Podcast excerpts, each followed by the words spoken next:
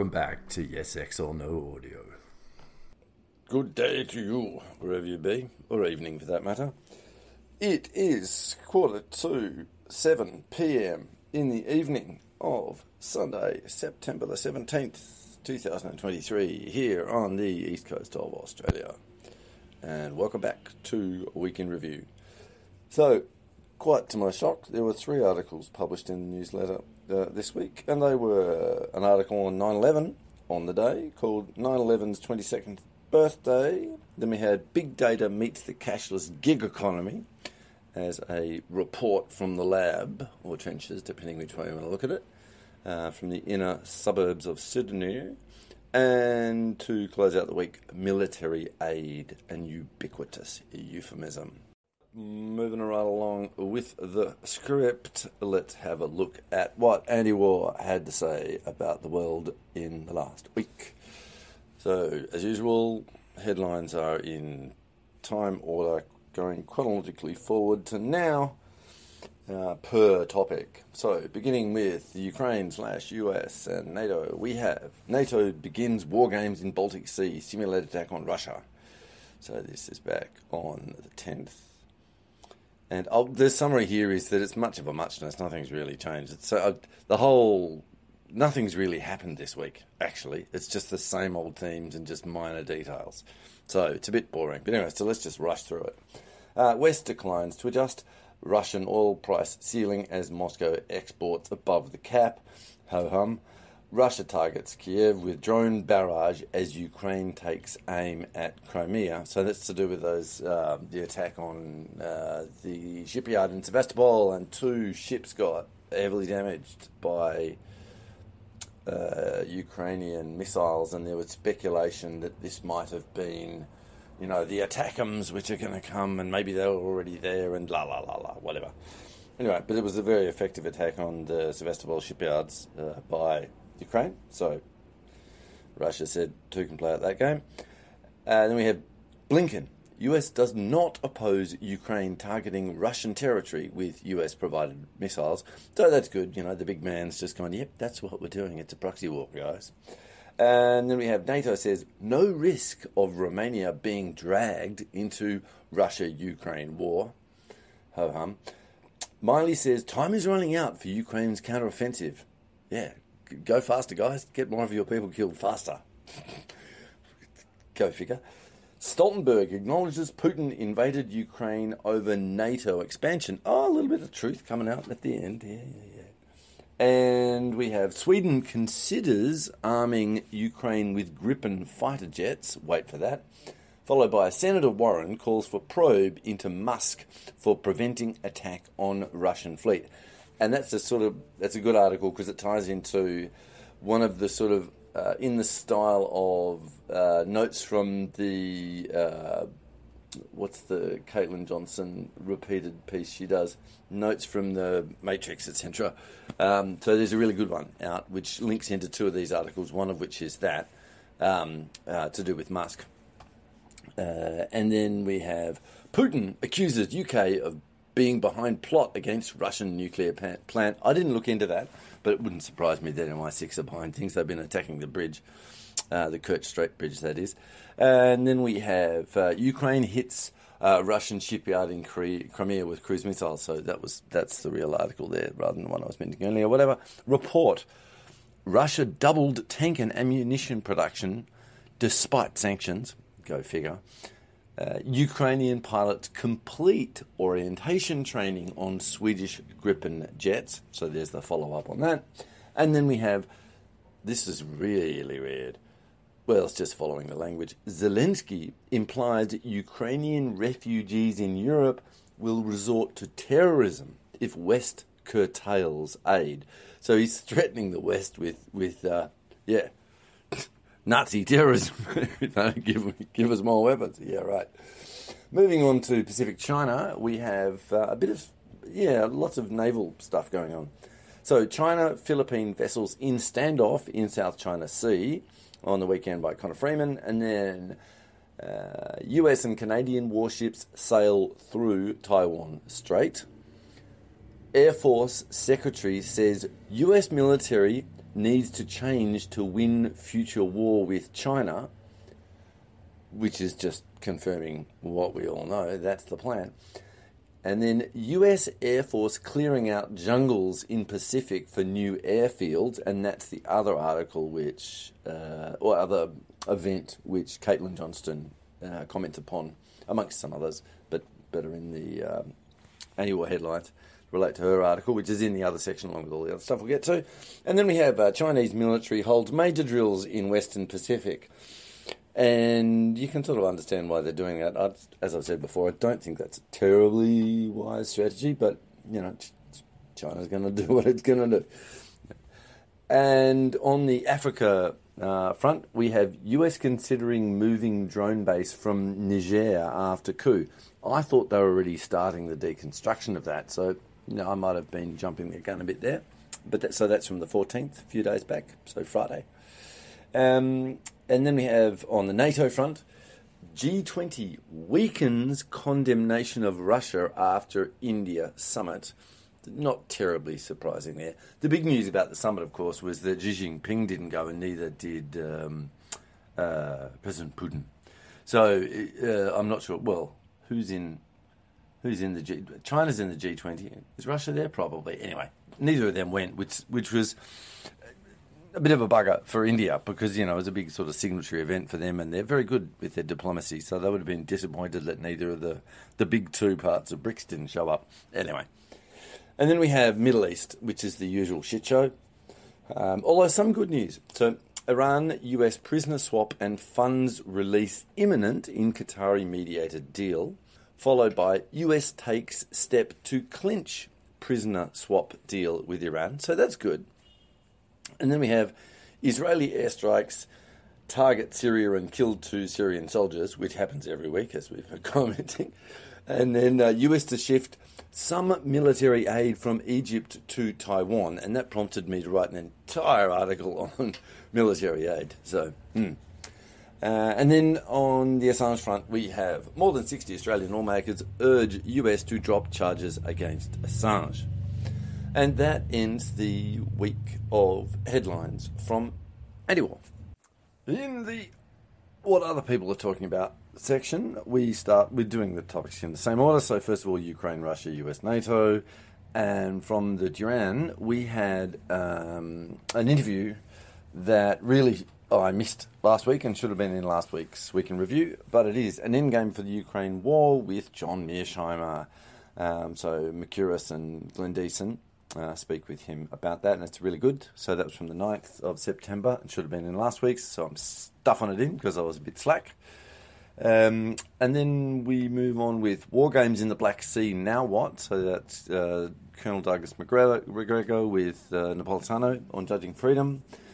And then we have Exceptionalism, Its Consequences by Patrick Lawrence. Uh, so looking at, yeah, that he, like many others around this sort of watching what's really going on community can see what's coming down. Uh, and that's actually largely, that's where I'll conclude actually this section before I get into, uh, well, yeah, that'll conclude the podcast. So, um, and then an article titled just very significant from Andrei Martyanov. And what he's talking about is that Russia is building its aircraft uh, completely independently of any components from the West.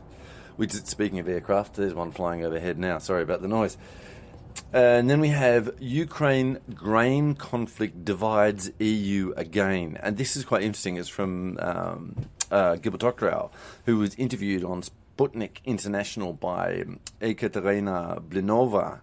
And so quite it's a, I didn't actually listen to the interview. I just read the the tr- transcript, um, and it's a really nice case. You know, as you may have been aware, I've been following the grain side of the conflict and the grain deal and all that sort of stuff for a while, um, and I find this quite interesting. Uh, essentially, because what's happening is that Poland is saying we're not going to take any of this, you know, underpriced uh, Ukrainian grain because you know they've got a problem with that with their local farmers getting pissed off with it. Second of all, the quality of the grain's really shitful, and so there's a whole bunch of stuff going on there in, in terms of EU um, internal trade policy and so forth, which could cause up a bit of a stink. So that, that's sort of interesting. And, and Doctorow is good at following these sorts of things. So that's there from him. Then we have Russia is winning the industrial warfare race, which relates to another article that he's put out. He's talking about um, essentially Russia's economy shows no signs whatsoever of suffering. Uh, in fact, its output has gone, you know, through the well, not necessarily through the roof, but it's it's doing very well, as we saw from Antiwar's, like doubling of the production of ammunition and tanks and so forth. So they're doing just fine, thank you very much. And because the conflict settled into for for a lot of time uh, a war of attrition, that's something that Russia can do till the cows come home, and there's more, you know, and we know the kill ratios, and that just means this is why Ukraine is completely screwed. And Russia can take all the time in the world that it wants. It's already won the war, and it's a matter of when they want to tidy it up. So, anyway, um, moving along, parallel worlds. What counts as news in the West? What counts as news in Russia? From Gilbert Doctorow. He's also quite good on this front about scanning what's going on in um, uh, Russian media because he watches um, whatever the main uh, television program is, the interview sort of program. And yeah, he, he consumes the Russian media and he's quite good at um, providing comparisons or noting what's um, of interest uh, in Russian popular media. Uh, moving on to the Pacific region and China, we have air bases, drone swarms, and new ports. US military footprint in Asia grows, but China grows faster. By Brian Berletic from the New Atlas. So that's a video. Um, and in it, he mentions an article that he'd published uh, just about a week earlier, which was published in New Eastern Outlook, and its title is Washington's Expanding Military Footprint on China's Doorstep, Doorsteps. And that article goes into quite some detail in terms of military components and what's going on. So the two really belong together. I'd read the article first and then listen to the podcast uh, slash you know video presentation if you're interested. But uh, I thought they were they were quite nice. So and I like Berletic. He's um, he's good, especially when he's on his own territory, and he's got published in uh, New Eastern Outlook. So you know he must. I presume he's done a reasonably good job there. Um, the US Air Force is clearing out jungles in the Pacific to prepare for war with China from Caitlin Johnstone. So that's the article de- dedicated to that issue, as opposed to um, the other collective of, you know, from the narrative um, narratives from the whatever thing that he does, which I love. Uh, and then lastly, we have one from uh, Moon of Alabama, good old Bernard. Cassandra's beware, China's economy will not hit a wall. Um, and so he goes through, you know, some of the reports on, on the Russian economy and just goes, wake up, guys. Um, so that's possibly in the wrong section. Anyway, moving on to the BRICS Plus stuff. Uh, so we have good old Pepe Escobar chiming in with in Vladivostok, the Russian Far East rises. So there was um, uh, an economic meeting in Vladivostok, which was essentially uh, Kim uh, Jong Un got sort of tacked onto that too because of the transfer of the ICBMs, which we mentioned last week. Uh, so yeah, so that's uh, Pepe looking at that. And then we have update on the just completed talks of Korean leader Kim Jong Un with Vladimir Putin, which is Gilbert Doctorow giving us a rundown on what was given to essentially the Russian media about those discussions. So if you want to know what that was about, check him out. And then an, an article from uh, Bhadrakumar, which I have not read, but the title tells me I should. Modi's trip to Jakarta is a geopolitical event. So that's the phone against Jesus. I have to do the D and D thing. Um, and so when Bhadrakumar tells us that something's a geopolitical event, it means read the article. And so Modi, that's the Indian um, Prime Minister, has visited Jakarta, that's the capital of Indonesia, and an alliance. Indonesia deciding to um, uh, take a more BRICS side in the current breakdown of, of alliance structures is a very, very significant move. Indonesia has a lot of resources. It's the largest Muslim nation on the planet. It's geostrategically very important in its positioning. It's a really important nation. Completely ignored, usually, well, often. Uh, it's very important to Australia because that's the you know that that is the, the nation that Australia wants to have, you know, in, in its good books. Because if Australia's ever going to get invaded, that's where it'll come from. Otherwise, everyone else has got to you know travel across the Indian Ocean or the Pacific Ocean, there's a long way to go. The Indonesians can just sail straight over the Coral Sea and see you later. Um, so, yeah. we move on there to US NATO, non Ukrainian side, and here we get Westmoreland revisited from Barbara Koeppel, and I wove that into the military aid article I published because it is a fantastic article. Uh, new author again. Always happy to see new authors, but Barbara Koeppel, it's fantastic research and brilliantly presented. So that's why I've got such a huge slab quote uh, in the article I wrote. Moving on, we get US government pauses demands for broken encryption in its online safety bill. Ah, so a bit of tech stuff. It's been a while since I've looked into that, but um, that's interesting, right? So pauses demands for broken encryption, right? So this is uh, the continuation of the old stuff from back in back in the day. If you know about the crypto wars part one, uh, and that was the Clipper chip and which was a form of broken encryption, which was going to get included in all consumer electronics, but it could be broken easily by law enforcement. And of course, it, it was Matt Blaze, uh, cryptographer, who broke the thing and just showed that it was easily easily crackable, and therefore it was, it, you know the whole thing blew up. But that was that was the crypto that was the um, yeah crypto wars part one. So we've had part two happening around the period of the Snowden release, uh, um, uh, revelations, really. Earlier than that, and then a little later, into the big shit, shit show in the Internet Engineering Task Force, which was caused by Snowden's revelations, and then basically these this is the standards body that does the standards for the internet internet and they basically went about retrofitting cryptography good cryptography on fucking everything they came up with TLS 1.3, which is a really good crypto standard, and then retrofitted the best protocols to all the stuff that wasn't already secured. So that's what's been happening for the last decade in crypto, and it's interesting to see this topic turn up. And Tim Cushing, who's a, a publisher at Techdirt, is really good, like his work. So this is interesting if you're interested in this sort of crypto tech shit, which I am. So that's why that's in there. then we have Monkey Wrenching the New World Order Solutions Watch by James Corbett and this one is relates to the other article I published this week, which was on the gig economy, because I sort of got a little bit uh, frivolous in the way I was addressing this, which I apologise for, because it's a very serious issue what's going down.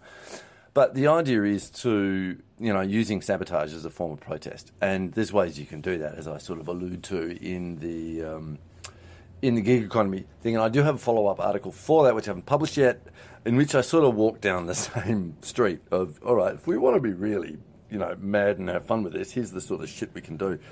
Um, but I decided not to publish that just yet. I'll see how that goes. Anyway, moving along.